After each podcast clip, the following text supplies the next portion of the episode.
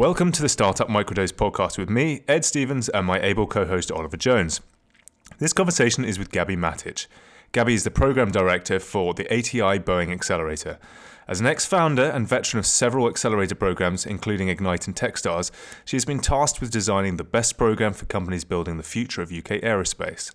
We explore some of the extraordinary advancements being made in aerospace and discuss the role accelerators can play in boosting the chances of success for a startup. So without further ado, we bring you Gabby Matic.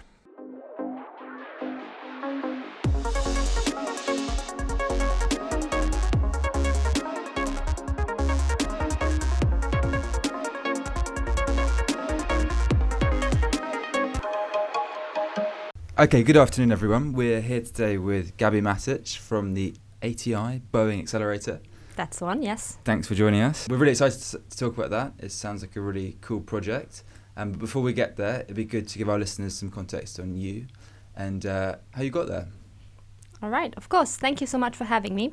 As you will very soon realize when you hear me speak, I am not from the UK. So, in terms of background, I am Austrian on my passport. Um, that's where I grew up. Um, I was born in Bosnia, so my, my parents are Serbian and Croatian. And very early on, well, decided I wanted to go somewhere else than just Austria. And always loved English, so decided to go to the UK.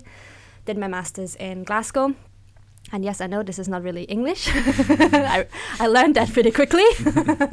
but good thing is, I now um, understand pretty much any accent you throw at me. Yeah. So there's that. And you um, didn't you didn't pick up the accent yourself? No, I, I tried. I, I would have liked that. Yeah, I think it's really um, fun. But I didn't. I didn't. I mean, maybe I don't know. Maybe there's like bits and pieces, and potentially when I'm drunk, I'm not sure. But um, I I really enjoyed it. Glasgow is a amazing city, especially for students. So had a really good time there, and that's also where my kind of entrepreneurial journey started. So that's why I got together with my then co-founders and we built a business called MindMate. We were four, four co-founders um, who had never done it before. We didn't really know what we were doing or didn't know what we were doing at all. And I think the only thing really driving us at that point was this really, really big purpose that was behind it. So MindMate back then when we started it was a platform to support people with dementia and their families and carers we all felt really strongly about that. I, for example, so my dad is a nurse in an elderly home in Austria, and I probably spent too much time in elderly homes when I was younger. So I knew about the problem, and it was something I, I was kind of quite enthusiastic about trying to solve or at least do something um, with. Yeah, it was a really, really fun, but also very hard journey. So we were still in uni when we came up with the idea. We're about to start writing our dissertations, and it started as a I need to write my dissertations, and then when I'm done in the evenings, I'm, bu- I'm building this business, and flipped very quickly to I'm building this business, and I still need to write this shit dissertation in my free time. Um, we all managed, which was great, but yeah, it became the focus pretty quickly. We also realized really quickly that we needed help, which is when my first kind of contact with accelerators came in. So we applied for a few in the UK, but also um, in other places in Europe and decided to go for the Ignite Accelerator in Newcastle. So we moved to Newcastle straight um, after uni, and that was a very, very big milestone for the business. It changed this, it completely and helped us to actually create something people wanted and um, get it out there and get some feedback from real customers and that was quite exciting so my role was i was a cmo and my part was all about user acquisition and dealing with our customers sales and that type of thing and it was really fun and we did well. I, if, even if I say so myself, I think we hmm. did quite well at that point. So we raised a bit of funding after the accelerator. We also sold into the NHS, okay. which is a big milestone for us, or was a big milestone for us. Pretty quickly realized that um, the UK was great, but it was also very, very hard to get into kind of more care homes. So our B2B solution was selling into care homes rather than only B2C to the user at home. And yeah, it was just very, very hard. Um, so we were like, okay, this is hard, so why don't go there where the bigger market is, which is the US, which is when we then moved to New York and we did Techstars in New York, which was another accelerator. One would say we, we were accelerator hopping, we were not. We were just realizing the opportunity that, you know, the first accelerator gave us, which was basically opening up an incredible network in the UK and decided to do the same in the US kind of at a slightly different stage. And that was amazing too. Very different experience, but but awesome. But also very hard. So the business changed quite fundamentally. It became harder and harder in terms of co-founder relationships. Four co-founders are quite a lot. After that experience, I then decided to leave the business and the team is still out there they're still in the us now based um, in california the business is very different today um, but they're doing really well which is great and yeah i'm now at the other side of the table helping founders and sharing my experience and hopefully helping them not make some of the mistakes that we have back mm. in the day and it's much easier to be on this side of the table just saying and, and to that point do you think that mindmate mm-hmm. would have achieved what it has achieved so far without those two accelerator experiences? No, I don't think so. And I is mean, that because of the because as co-founders you were all it was you were all first-time founders? Mm-hmm. Yeah, definitely, definitely. I think the the value, first of all, I mean, as a as a first-time founder in general, you literally do not know anything. But just the feeling of being in a group of or a cohort of other startups going through the same thing as you are helps so so much. The good accelerators out there also do a really good job in you know pointing you to the right direction mm-hmm. and opening up the network to help accelerate mm-hmm. that whole process. So it, both of them were really really crucial to what the business mm. has done. I think. Well, you, you clearly bought into it because then you then moved to Ignite. Yes, exactly. So exactly. presumably your you, your contacts there, mm-hmm. and you're like, I don't know how, how did that come yeah, about? Yeah, yeah. So that's a that's a fun one. Um, so those those out there that know Ignite will know that the ethos and kind of the kind of community the accelerator has is a very, and this will sound really cheesy, but it is like a little family. And we always say in the accelerator, and that's what I've been told back in the day as well when I joined with my startup once you join, you're part of it forever. I took this quite literally and just stayed forever. But it's also because it's a community of people that are really, really keen to help each other. And, and I mean, there's a few examples of founders joining each other's businesses after one of them failed or you know just starting to work for each other or you know giving people clients and and and, and contacts that then made a really really big, big difference so it's cool um, and i really felt like i was part of that already but after leaving my startup i actually didn't wasn't quite sure what i wanted to do and then just was on the phone to a friend who at that point was an associate for ignite and she was just like hmm are you looking for a job maybe? Like i don't know maybe do am i? I'm not sure. And uh, just decided to try it and loved it and stayed with it. Was a choice of ignite geographical was there any good options in glasgow scotland that you saw or was it the nearest available high profile accelerator you could find um, so it was a mix of things. So we, at that point, I think had almost used up all of the resources we could find in Scotland, mm. and that's that has obviously now been almost five years ago, four four and a bit years ago. You drank all the mineral water. Uh, yes, we did, we did, and and it's it's it's changed a lot since then, and there's a lot more support than there used to be when I did the startup back then in Glasgow. Um, so for us, it was really the lack of at that point fund more additional funding and also support structure. So we knew we had to go somewhere else. But we also had started building really strong relationships with care homes up in Scotland, but also some charities that were really, really useful. So we didn't want to go that far. And Newcastle just made a lot of sense. So it just worked because it was also in between sort of London and Glasgow, and it just felt like the right decision in terms of that. And not only the location, but we also obviously, you know, did our research and, and asked alumni what they thought of the program and just made sure we understood what the value really is we could get out of it. And was it part of Ignite's playbook to get you to expand into New York, or was that um, just where you saw a commercial opportunity? Because it's great if you've got a company in, in the truest sense of an accelerator, company being it started in Glasgow, going to Newcastle, mm. and then making serious inroads into the US is exactly what we what we want, mm-hmm. really. No, 100%. I wouldn't say directly through Ignite, but I think in the mentoring sessions and all of the network that they um, helped us kind of have access to definitely opened some of those doors. I think, I can't even remember who the first person was. I think we spoke to the Techstars team in London as well. It just felt like the New York program was uh, the best fit. What did you find the difference between the Ignite program and the Techstars program? Because mm-hmm. I'm, I'm then interested to see how you've you've developed this new ATI Boeing yeah. program? Yeah. There's lots of similarities. So they're both very much based on on having world class mentors in um, that help founders with their expertise, whether that's industry experts or just general kind of startup um, mentors and entrepreneurs. The cohorts cohort in Techstars was a bit larger, so we were 15 companies, whereas at Ignite we were only 10. I think I would say the intensity is a similar one, but just kind of the the level of global facing mentors is obviously a bit higher in mm. So we had some some pretty high hitters in there. That was great, But on the other hand, I also felt like there were some mentors during Ignite that were so hands on and gave away so much time, mm. where it was hard to imagine that to be the case for some of those kind of more high profile individuals, which makes sense because they're obviously very busy. So both had their pros and cons, I would say. I mm. don't I don't think and also in terms of stage, Ignite was perfect because we were so so early.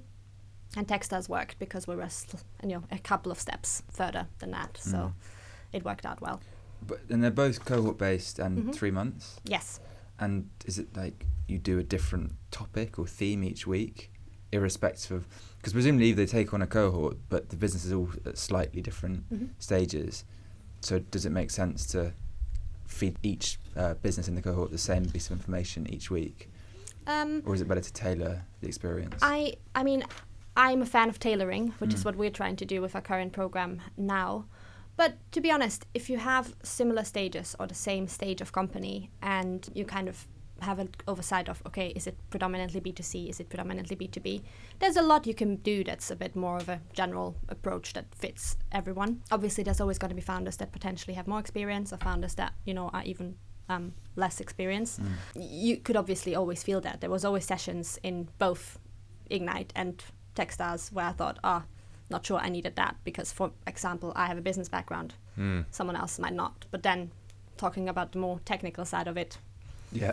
Hmm. I need all the support on yeah. that front. Yeah. So I think it works as long as you have similar stages of companies. But yeah, we in our program try to tailor it very, very strongly, uh, out of various reasons. But we can talk about that. Mm. So then you were at you worked within the Ignite system for, for how long? Four years almost. Four years. Yeah. And then some initiative happened to Spark. Yes. Okay, so what was yes. that?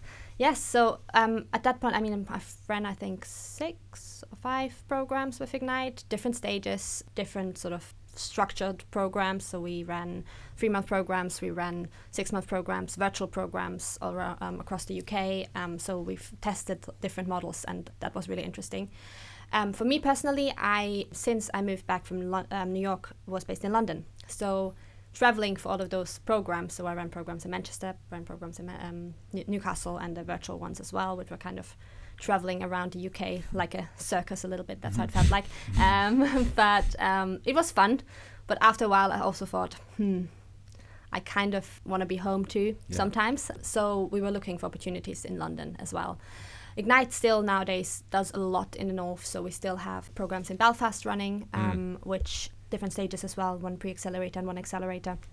But yeah, for, for, for me, yeah, it was important to find something that's maybe a little bit closer to, mm-hmm. to home. And that opportunity came up actually, I, I think we were really lucky in that sense because our Boeing and Horizon X partner, so the person on the ground that works with us on a day to day basis, is someone called Nicola Bates.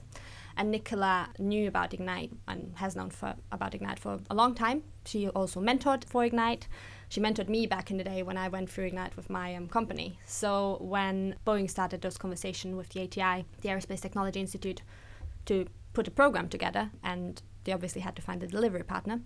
Nicola said, "Hey, those those guys could be interesting." Which obviously, you know, if in a grand scale of things, um, if you think about the accelerators everyone knows about, you would probably think Techstars. So that was really good, and we then obviously um, had to tender, um, had to go through a very very long, hard process of competitive applications and, and interviews, um, and won the contract, which was great. Amazing. Yeah, it, I would definitely say that was for me personally, in terms of my career, one of the biggest achievement so far, other than the startup stuff, which obviously. because you were running delivery of this this yes. initiative. Yes, so it's uh, we're a small team. We and Ignite has always run a little bit like a startup, which is why I enjoyed it, or I'm enjoying it because it still feels like it's quite small, although um, obviously with a little bit more resource. From Ignite, it's me and uh, my colleague Will, who has run um, Ignite programs with me historically as well. So both of us are based in London, and both of us kind of decided to do this um, for Ignite, basically. Mm-hmm and we also hired an associate, Xenia, who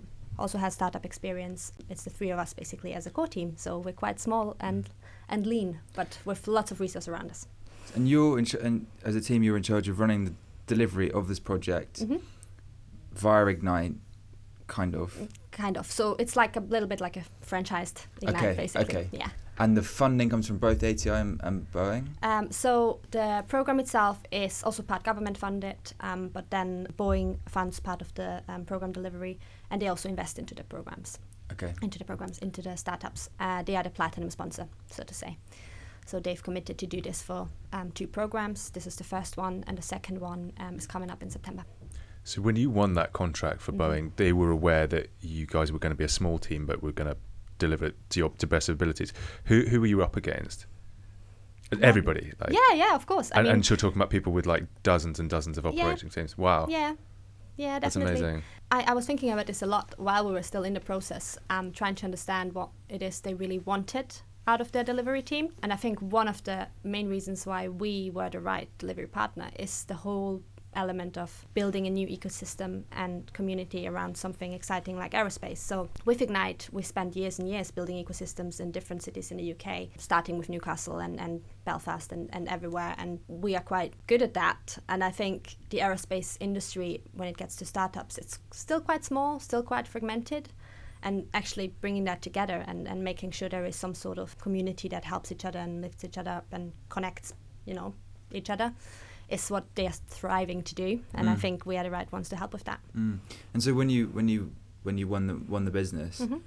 when was that, and what's the timeline been since then? Yeah, so that was spring last year. Um, then we spent a little bit of time on onboarding, so understanding what the sponsors, um, so it's not just Boeing, it's also GKN Aerospace, who is a gold sponsor, um, want and want to get out of the program, um, what kind of um, challenges they have, and what kind of startups they want to work with. So that was sort of the first um, preparation period. And was that an Um, education piece from you, or did they come to you knowing what they wanted? It was a mix. I think they definitely had a good idea around what they what they wanted, but also helping them understand what startups actually look like, how startups work, Mm. and what's possible, and how timelines, you know, have to be different if you want a little startup to actually survive that process. Mm. Came from us as a kind of educational piece, and that's been really really good. Like both of our sponsors have been very very keen to learn and help you know adapt to that a little bit obviously boeing is huge Hmm. it's literally like biggest company in the world basically um, if you look at employees and, and how much stuff they do. Um, so we're still working on that. Hmm. there's still um, elements of the business um, that we haven't probably spoken to but every Yeah. day we're kind of working away further inside and, and trying to educate everyone and, and make them excited about the startups. And then GKN are slightly smaller a lot easier in their case but they're very very excited to do stuff as well. They've been really really good And so you've just launched the first Yes. cohort. Which startups were you looking for when you when Mhm. you invited applications for that cohort? Yeah, so we, we we kept it a little bit broad in terms of the theme. The the theme it's on the website basically was um, industry four and sustainability enabling technologies in aerospace. In aerospace. What that means is basically everything, um, which was fun because it also helped us understand what's out there and helped the sponsors understand what's out there because obviously there's so much that they could do Mm. with startups. There's so many little things, you know, little projects that they could be working on. The only thing we kind of restricted a little bit was the stage, so it's seed to Series A, but kind of making sure they're all in a similar stage when it gets to clients. So already having some traction, so having sort of proven it a little bit, but not having scaled massively yet. Um, so all of those um, companies we work with are in that stage currently, which makes it obviously easier to structure a program around that. And every every company gets 100k. Yes, 100k um, structured as an uncapped safe note from Boeing Horizon X. Okay. And their contact time with Boeing, hmm etc. uh, What what involvement will they have? Will they send experts from within Boeing's um, staff Yeah, roster yeah. to come and speak, or do they share in IP research, other other sort of I guess tangible things other than simply capital? hmm Um, they, they have already. So I think what was really important for us is to make sure that the startups have some sort of commercial outcome out of this because that's the main goal. So if you Mm. ask a startup, why are you joining an, an corporate accelerator, they will say to get business. Mm. doing that pre-work and doing that onboarding with our sponsors months and months before the program even started was really really important and they were also included in the application process. So once a company applied to us we obviously did the pre-screening to just make sure they are relevant. But boeing and gkn both already at that point um, were involved in you know roughly having insight into okay what are the topics that those startups you know are working on? What are they actually interested in? And already at that point, we made them go back and internally check. All right, who would then the per- people be to put them in touch with when the time is right? Because that's the only way to do it as quickly as possible. Because getting anything done in a big company like Boeing in three months is literally impossible. um, so that was so helpful because once we were at the point where we had our final cohort, those conversations were already happening. We had more senior Boeing people um, and Horizon X people come visit us in the second week of the program. That was our so-called Boeing Week, where we had mentoring sessions, office hours, a few um, kind of workshops as well about things like IT services and fun stuff that you need to deal with when you want to um, be plugged into a supply chain like that. The same thing with GKN. So one of their kind of um, IP specialists did an IP session with the teams, helping them understand what the kind of important things around that are. So there's quite a lot of contact time they have with um, different parts of the business. Like I said, Nick, she is on ground basically day to day and is kind of the translator between the startups and Boeing. Why that is important for me personally is that she, for example, also has a startup background. So mm. we have someone in Boeing actually who understands startups and who can go back and, you know, be the advocate and the champion. Mm internally and, and help a little bit with that understanding, which I think is what makes us special compared to others. Because mm, you've been given this, you're in a really good position amazing. because you've been given this amazing opportunity to, to build a program from scratch and mm-hmm. put all your experience mm-hmm. from Ignite, both as a alumnus mm-hmm. and as someone working and at Techstars as well. What what do you think you've added to, to this program that makes it a special one? Mm-hmm. Number one is probably the startup experience that I've done what they are going through and that everyone in our team has done it. So Will, our venture and ecosystem director, he has had a startup as well. Xenia has worked in a startup. Um, so actually coming from that world and understanding what's important to them and why, you know, mm. t- timelines have to be different. They have to understand the processes a little bit better. Um, I think helps a lot.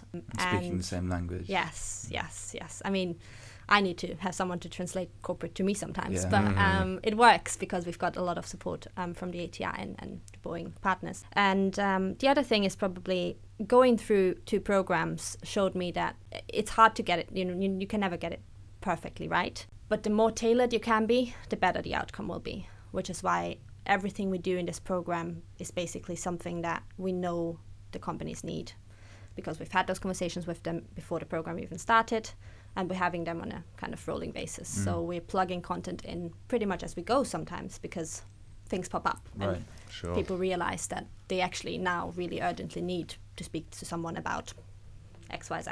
And I um, guess it helps that it's quite it's a cohort of nine, the first one. Yes. Yeah, so it's, it's rel- I guess that's relatively small. Yeah. Yeah, so that helps. Perfect number, I would say. Right. We've, we've worked with cohorts mm. of twenty before, and that's. Yeah too much. Right. But six, for example, is almost too little. Fun okay. fact. Interesting. and how many applications did you get for it? Almost 300. Oh, wow. Wow, in aerospace. Yes, I know, wow, right? And cool. that that was crazy for us as well. Like we were expecting, I don't know what we were expecting, but because it was a new program and because aerospace obviously very fragmented and kind of startups aren't out there that much. Mm-hmm. But there's definitely demand, and it makes it even more exciting. But there's such a strong brand name behind Boeing. Yeah that them turning their hand to this seemed very exciting. Mm. One question: Why have Boeing come to the UK mm-hmm. to do this? I've, I've been in Seattle and seen they've got a massive office there. Mm-hmm. So, what what is their interest in the UK aerospace startup scene? Yeah, so they do have a factory in Sheffield in the UK, okay. and they do have other um, um, things going on in around Europe, um, Poland, in Switzerland, and different, I think, areas. Um, and they have um, a fair amount of people working in Europe hmm. for Boeing. Is it a US um, company? Boeing itself, yes. Yeah. Okay. Yes. Because there's a big um, discussion between Boeing and Airbus as to who will continue to work within the UK. Yeah. Which is a point I'll get onto in a, a bit later. Yeah. Yeah. But to be honest, for me personally, I think that someone needs to. But uh, for, for instance, are, are the UK, do we have a good reputation for aerospace? There's some so, exciting things going on in the UK in aerospace, 100%. Over and above them focusing solely on doing this in the US, or they have interests like this in the US as well, where they have an accelerator program that they will. So, for instance, if you're successful here, mm-hmm. will you open up accelerator programs in, I don't know, other areas of the United States? Not sure. The the thing to not mention maybe, which might help with the understanding of this, is that Boeing are the platinum sponsor, but the program itself has been put together by the ATI. So the ATI's goal really is to strengthen the UK mm-hmm. ecosystem. Mm-hmm. and they've chosen Boeing as their platinum sponsor, which Gotcha. makes a lot of sense. But um, the program might exist, and in a few years' time, there might be different sponsors on board. So the, the, the, the I think goal really is to bring everyone together and Mm-hmm. to do something um, exciting. Right, right. Okay, that make that makes sense. Yeah. Yeah. And who's um, if you had to pick a favourite, Ah, you don't have to, but just to give us a flavour of, of, of these nine Mm-hmm. startups and what they're trying to do. 'Cause Well, it's not really an it's not really an industry that I, I ever really come into contact with. Yeah. I can't even imagine what startups are going on in aerospace. So, first of all, I'm not going to choose favorites. so if you ask me to choose one of my children, which I will not do, Nine, nine um, children would be a lot. um, but and yes, I will give you some examples. But before I do, what I like about all of those nine, and what I think is really exciting, is that all of them are solving really big problems, mm. which is what I'm usually really excited about. And all of the founders have the right backgrounds and are kind of experts in what they're trying to do in a technical sense, or but also in a kind of business sense, which is great. It makes sense, obviously, if you think about it. But still, it, it's great um, to to see it like that because in Ignite, obviously, I've worked with all sorts of industries and, and founders, and all of them are great. But um, what I like about this is that it's literally huge, huge, huge problems, and they're very urgent problems as well because aerospace is facing challenges like lots of industries, from kind of environmental to other things that you know they have to be looking at now. And startups are the ones that are better at being innovative, and they are the ones that are you know working quicker and being leaner in, in going about it. So I think that's who those big corporates should be looking to for help with that. In terms of who we have in a cohort, so it is a crazy mix. One other note that what might be interesting is as well that we were open to startups from different industries too, as long as what they build was applicable to aerospace. So, So it could be AI that could cross over. Exactly. Or like automotive, for example, is a quite natural one where a lot of what is built there could be kind of used in production of a aeroplane. We have things from AI to help with inspection um, of plane components. Um, so one of our companies is working on that with a, with an application that basically you can, as an inspector, take photos of that part, and it will help you to make sure you don't miss any kind of flaws that that part might have. Because currently, if you look at data, I think something around 20 or 40 percent of those kind of flaws are missed I'm never because flying we're again. all we're all humans. I'm not flying again. That's it. That's it. um, it's it's okay. It might be a small scratch, but you know, it's it's um, it's a really big problem to try to solve, and they are doing something really exciting around that. Another one, which is more on the side of an environmental side of it as well, is about traceability and parts management solutions. So you basically can track a bolt from when it's kind of the source metal is mined to when it's put on a wing or something. I don't know. So making sure you know where all materials you use come from and, and also mm-hmm. kind of the sourcing things responsibly part of it. So they are doing something really exciting as well. Is there anyone for now. building an electric plane? Uh, no, so that's that's a that's a whole different ball game. Um, so first of all, it's very hardware, but um, also because all of ours are still software businesses at core. Right. Um, but there will be electric planes coming. They're talking Um, about them, aren't they? But they, they apparently they're very good for short haul flights. They have some going between Seattle and Vancouver, maybe. But they exist. Yeah, they do. They're really effective for biplanes and very small, like passenger planes. Mm. But then the battery weight gets too heavy. Yeah, yeah. yeah. Right. There's still a lot that can be done to sort of help with that. And my background is not aerospace either, so I'm still learning as I But go. the osmosis um, must be since I've- great. Say it again. Surely the osmosis of all of these conversations must be fascinating. Oh yeah, hundred percent, hundred percent. There's so much exciting things floating about. If I if I um, think about what I've learned in the past, what now feels like years, but it's probably only eight months or so. Um, from the, the part around um, electric planes, hydrogen, um, having you know one day autonomous vehicles Amazing. flying Yeah. about. I mean, don't know if you would get on those, but maybe. I mean, uh, as long as the parts yeah. have been serviced correctly. but that, this is the, this is As long my as the AI isn't drunk. but this is my my my thing about this whole landscape is there's so many amazing amazing problems to be solved and I've always wanted to be able to participate in the discussions around them but as you've cited with the with the 20% of parts being being missed or something you don't know what you don't know and and for somebody to have solved that do these in- entrepreneurs often come out of industry? Do they come out of academia? Where are they originating from? That's probably the two most common ones, yes. Okay. So we have a few out of academia, but we have a predominantly sort of out of in- industry, whether that is aerospace or, like I said, kind of a related industry where you can do a lot of stuff that's So- similar. So the profile of the entrepreneur is, is probably quite different to the usual London Yeah. tech scene type Yeah. person. What kind of ages uh, do you see normally? Um, we have quite a mix, I would say. I think our youngest team. Oh God, don't quote me on that. Now I'm gonna have to guess ages. So I'm just to be like. so we have one team that basically is very very early that has just come out of um, entrepreneur 1st Mhm. um, and they are younger, sort of in their mid early 20s. twenties, um, up to you know second time founders that um, are obviously also slightly older um, and have done more stuff. We also have some female founders, which is exciting. Um, Mm. Obviously not enough because there is never enough female founders in tech. But yeah, Did, you, did you select for that, or was it just?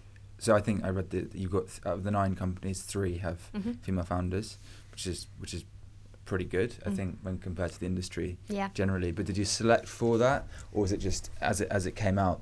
As it came out. So what we did proactively do is try to find as many as we could to apply. Mm. Um, so the way we were sourcing for companies was very much proactively us going up to a company and saying, "Hey, you, sh- you could be a good fit," and trying to engage as many diverse communities with that as we could. Still, it's very hard, and there's still so much more we need to do on that. So um, we're gonna be running a female founder event, aerospace event. We're together with Geek Girls. Um, Mm. This April, I think, potentially to help with that, but maybe. It's difficult, isn't it? Because when we um, we had people who did aeronautical engineering Mm. at Imperial, and the classes were, I don't know, like ninety five percent men, five percent girls, and so Mhm. then that's the lead into the industry. So I mean, I guess it's it's just so good that you're even starting the wheels turning because Mm. hopefully the female founders who come out of this will will encourage other yes, females in the aeronautical industry to, to start trying to do stuff. exactly. You just have to give them a platform to show people Mm. what. Because you can't fast track it. It's like No. anybody can jump into the, the, the consumer tech space Mhm. and invent a solution, but I think, yeah, it's, This it's is really more hard. technical. This is more technical. But one exciting thing I did find while interviewing companies, and we interviewed lots and lots of female founders. I mean, not enough still, but still. And no offense to the male founders out there, um, especially not the ones we've chosen. Mm. But I have not spoken to a single female founder where I had the feeling that they weren't fully prepared for any of the questions I had for them. They were all just wow. Like Mm. after every conversation, I would be like, "That's incredible. Th- That's just. I mean, I can't see a single flaw in this business. That's just amazing, and the background is amazing. It's just great." Whereas very often, and I think this is a female male thing as well, some of the male founders are a bit like, we're great. Might not know everything. Not everything might be perfect, but we're still gonna apply and you Mm. know make it work somehow. Mm. Um, but yeah, literally all the female founders I spoke to were insane.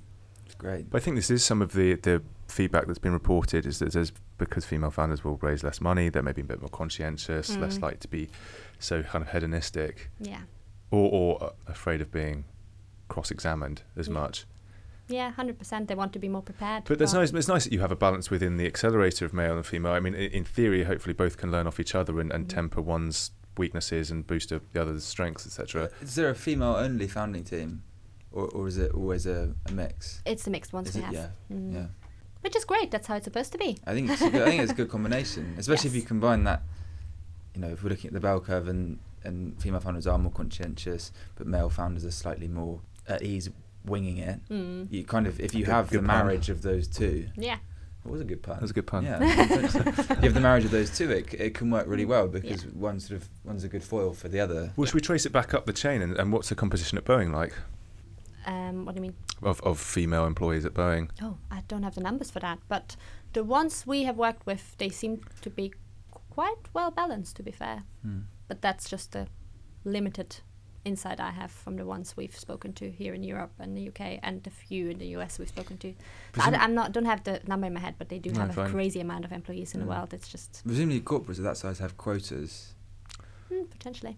Well, so, so people come through your, your program. hmm If they felt they needed more involvement from you or, or it was going really well, because Mhm. obviously these are big problems that they're solving, and in theory, why wouldn't they want to stay having people from Boeing continually be able to, to speak to them? Yeah. What will happen to them once the, the, their graduation is upon them? Yeah, so we are now currently working very hard on facilitating those relationships for them into GKN and into Boeing, so that once we're done, they or have those relationships. We will be there to help afterwards, so we will have monthly catch-ups with all the teams and make sure that they are on the right track. And if there is any issues around that connection, we are always gonna help. But hopefully, if we do well, then the next remaining, what is it, six or seven weeks, um, will set them up to have enough leads and clients to worry about um, for the next year. And and would there be an expectation to some degree, obviously not too much, that they can do some business potentially with Boeing? And with that in mind, does that hamstring any conversations with other organisations? You know, if they wanted to work with Airbus, for Yeah. instance.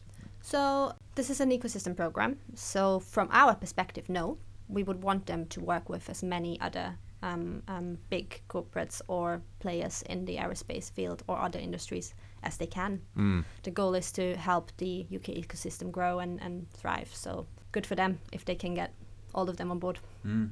I mean, they're small companies, very unlikely to do that with their capacity, but you know what I mean. Do you know what, generally speaking, their ambition is? These nine companies Mhm. are they looking to to exit fairly quickly to, to someone like Boeing or, or similar, or is it more about building something bigger and It's a mix of things. We have a few that definitely have aspirations to exit um, and kind of big plans around potentially even already speaking to people that might you know buy them. Um, and then we have others that are looking at it from a bit more long term view mm-hmm. that aren't quite as set on that. Yeah. Um, but it's it's a mix.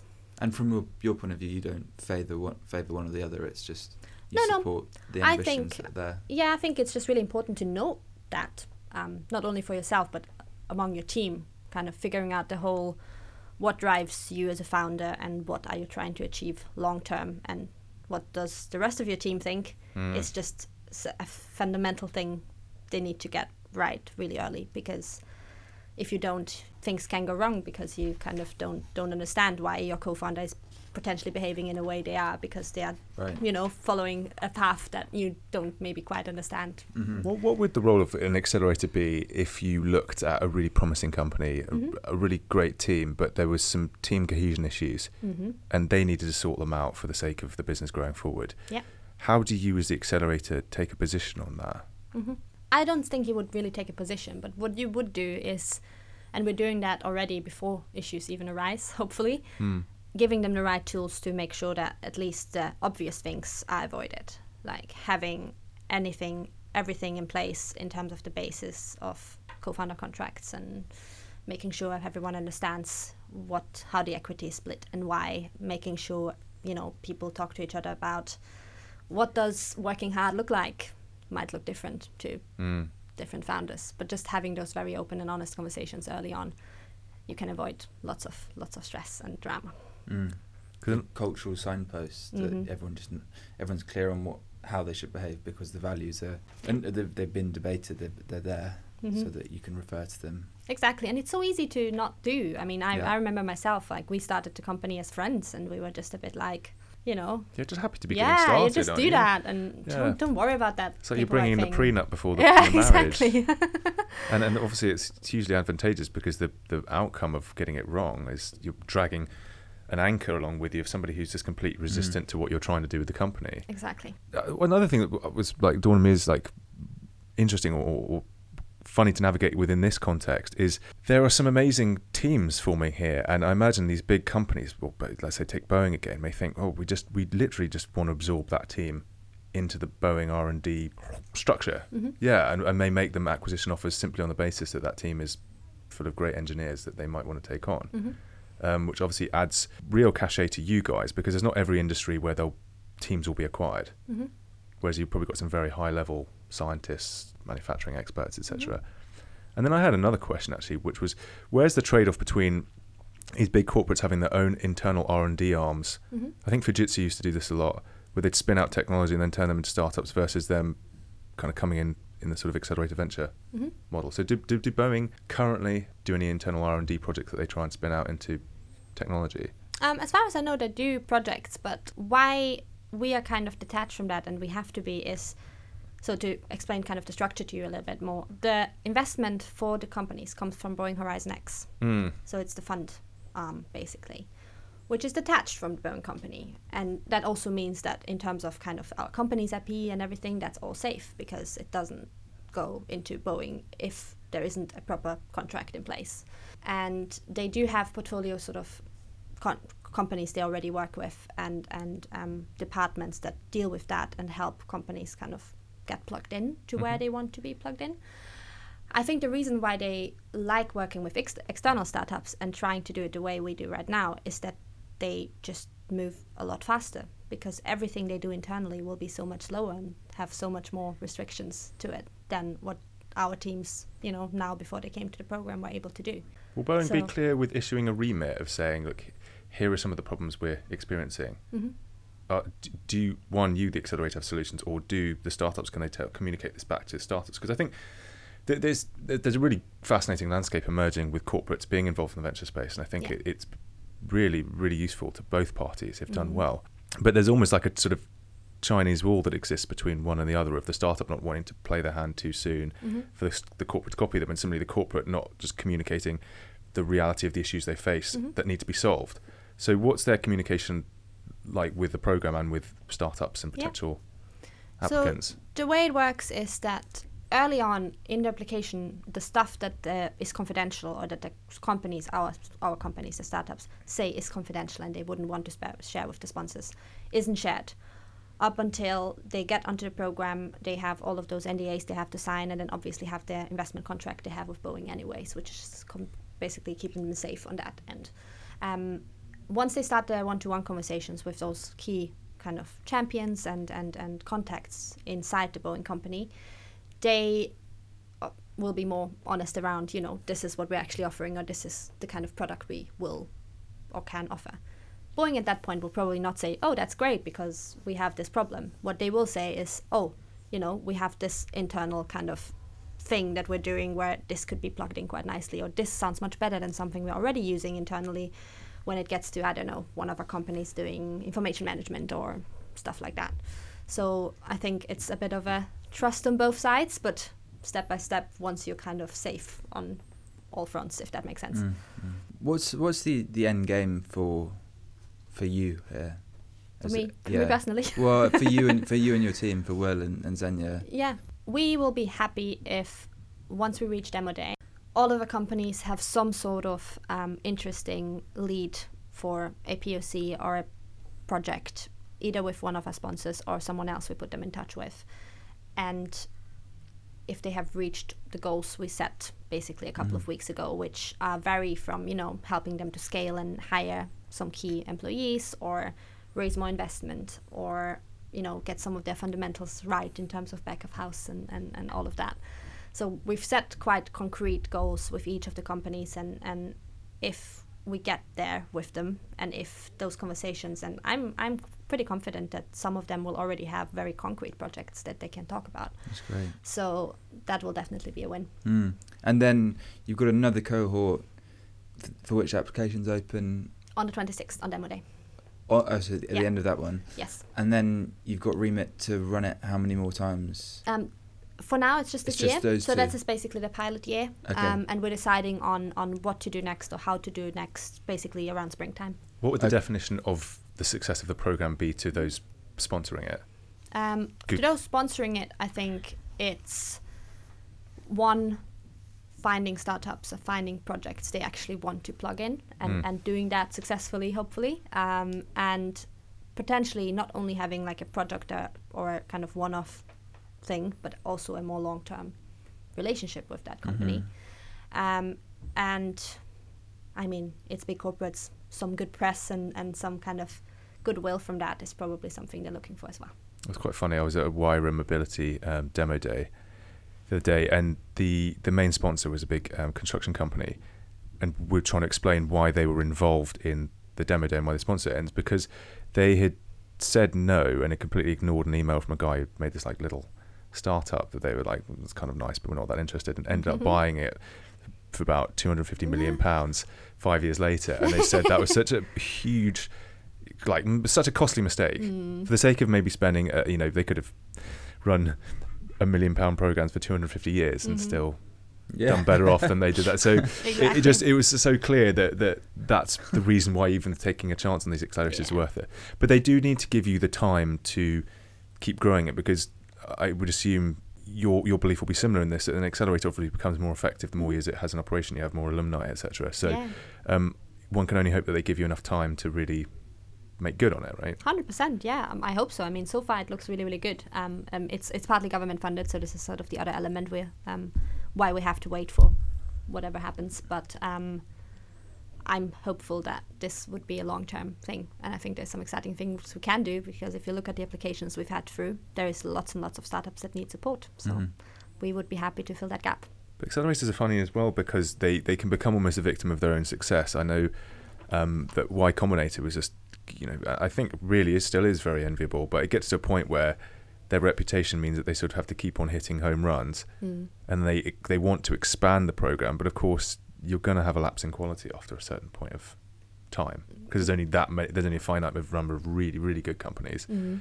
uh, that kind of world beaters, hmm um, and they can't just plug everybody into the YC model and expect them to be shot out the other end of it and be a, a massive success.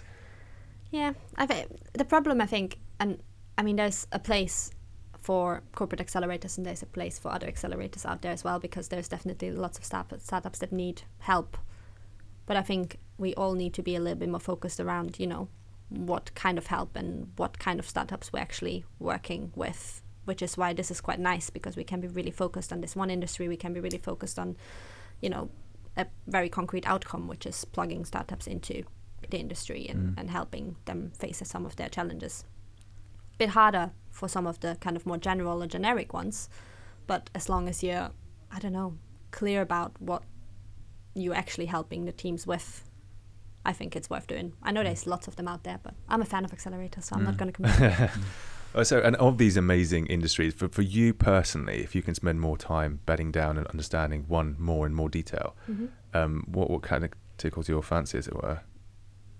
Other than this now, I guess I'm living vicariously through you, is what I mean, Yeah. which is that I find this really exciting, and I think, uh, I, for instance, I would love to read about like electric aircraft. All day, Mm. Ollie's working with an electric vehicle company now, and I just think this is just very exciting. So I wonder if there's any of these spectrum of, of problems you're seeing being solved that you think, if I could spend more time in that industry, hmm I'd like to learn more. Um, I think I'm still early on. I think all of it at this point is really, really interesting. Um, definitely the more sustainability and environmental side of it, um, whether that's on the electric plane side or, or just, you know, at different points in the supply chain. That's something I think I would be really interested to see what happens next because the industry is pressured to do something about it. So Mm, mhm. let's see. Let's see how they get on. I mean, people talking about the aviation industry near constantly hmm as a sort of serious contributor to, to climate change and global Oh, yeah. warming, and at the same time, they're also saying there's obviously going to be more plane flights because Yeah. more people want to travel Yeah. and are willing to pay for it. hmm Um, so yeah, hopefully we start fixing those. Hopefully you start fixing those challenge. Sure. Well, there's no no pressure on on, your three three person team. Save the world. Yeah, no, but like again, we are a three-person team, but we have the ATI who is the host of the program, and their kind of team supporting us with lots of technologists and aerospace experts that um, are around to help us whenever we sort of need that. So we've got that. Um, Because there's Public IO, is that right? The public, which is the GovTech accelerator Yeah, that's opened up we recently are in the public hall space. We are in Are that you? space. Yes. is that Daniel Westminster. Skoski? Dan- Daniel Korski. Yes. Korski, Yeah, yeah, yeah. Okay, okay. So they really are making moves to kind of Yeah. interesting. Oh, the UK government's trying to do its best. See, for, for all its scruples, it's like we are we are really trying to kind of push things along. Do you do you think some of the the more generic accelerators are going to start struggling now that people are going to niche down and really offer very very specific accelerators for them?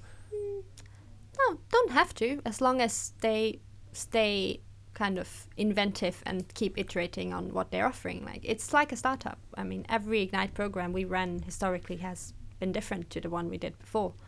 Um, you need to adapt to the kind of founders you're working with, whether that's because of the stage or the sort of industries you're working with. But if you have one kind of solution and you have this one curriculum that you offer to everyone for Mm. like 10 years, that's not going to work. But if you talk to people and really try to understand what founder the founder of today needs, Mm. I think it's definitely something people still need, especially early stage.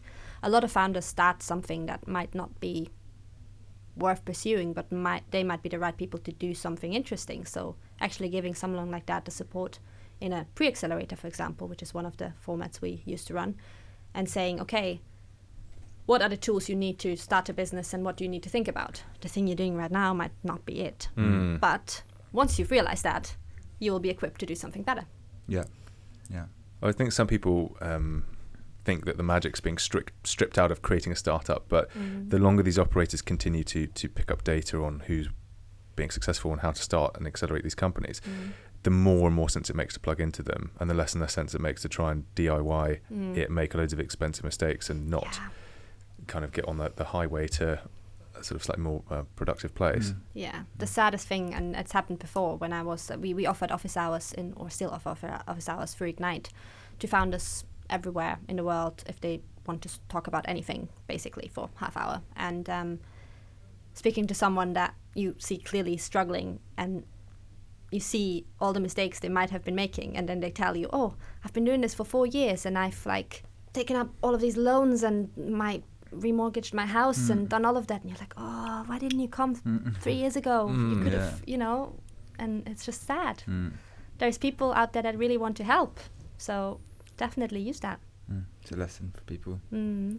So we like to ask a series of short questions. Yes. Uh, so first, I'd like to trouble you for is a prediction for the future. hmm I feel like I'm uh, really biased because we have, we're talking about accelerator so much. But what I do think um, will happen is that founders will do a lot more research on the accelerators they potentially want to join or want to work with, and they will do a lot more work in choosing the right ones for themselves. So, as sort of the accelerators out there, um, definitely something to be conscious of and have, important to create something that's of real, real value because the good founders out there they won't waste their time on something that isn't, um, which is great. Um, and I think that's it. that suffices. Uh, second one is a startup book resource uh, you'd you'd like to recommend, yes. Um, or any book actually, or any what? any book. Okay. Well, it's really hard because there's so many, if, especially if you think about startups. But one I'm reading right now, which I quite like, is called Coders by Clive Thompson. Tom, Clive Thompson, the new one. I think there's two, but the new one, um, which is basically talking about you know how do developers think and where do they come from and how are they changing the world.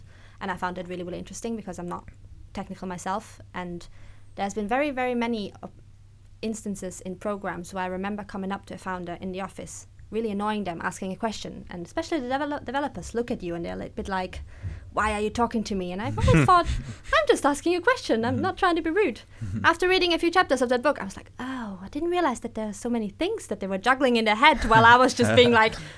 Are you joining us for lunch? And they're like, shit, now I need to do this whole thing again. Um, so understanding their kind of mindset, and also, obviously, I mean, if you think about it, developers or coders are shaping our world today. So Yeah. Mm. understanding them a little bit better, it's quite exciting. I'm not like done yet, but it's it's a cool one. I'm enjoying it. Well, maybe for the non-technical people to open them up a bit more as well, so it doesn't Yeah. become too much of a siloed project for them. hmm because there is the end outcome of, of building all these fantastic AI tools, but it'd be nice for them to be part of the public discourse as well, Mm. where we shape them and inform them Mhm. as well as them informing us. Yeah. Otherwise, we completely lose control, I guess. Mm. If you, if actually, if we could help uh, organize anybody to to have dinner with you tonight, who would that be? That was my least favorite question ever. Nobody. You Um, can have dinner by yourself. no, no, no. Well, I, so They don't have to be gonna- alive. this is going to be a weird one.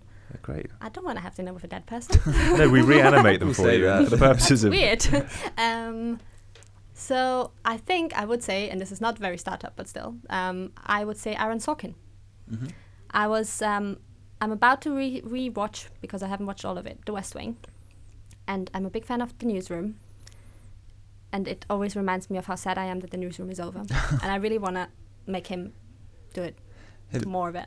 All right, so it would be a, you'd be trying to persuade him. Yes, We- yes. uh, I mean, if I get a word in, because from you know what I know about him, it will be a lot of him talking and you know, which is I- great. We Uh, can definitely at tweet him after Uh, this episode. with Yeah, your I'm not sure No, I'm a big fan. I'm so- not sure he's an avid listener to our podcast. We've had some fantastic retweets from good old Brent Hoberman and Jimmy Wales, That's so true. maybe. That's true. I mean, I would, I would be up for that, and oh, I won't like just be annoying and talk about the newsroom. I know he's doesn't want that. But you know, still, I'm a big fan. So why not? Okay, we'll do our best. um, and then the best advice you've given or received. It's such a Take care of your team Hmm.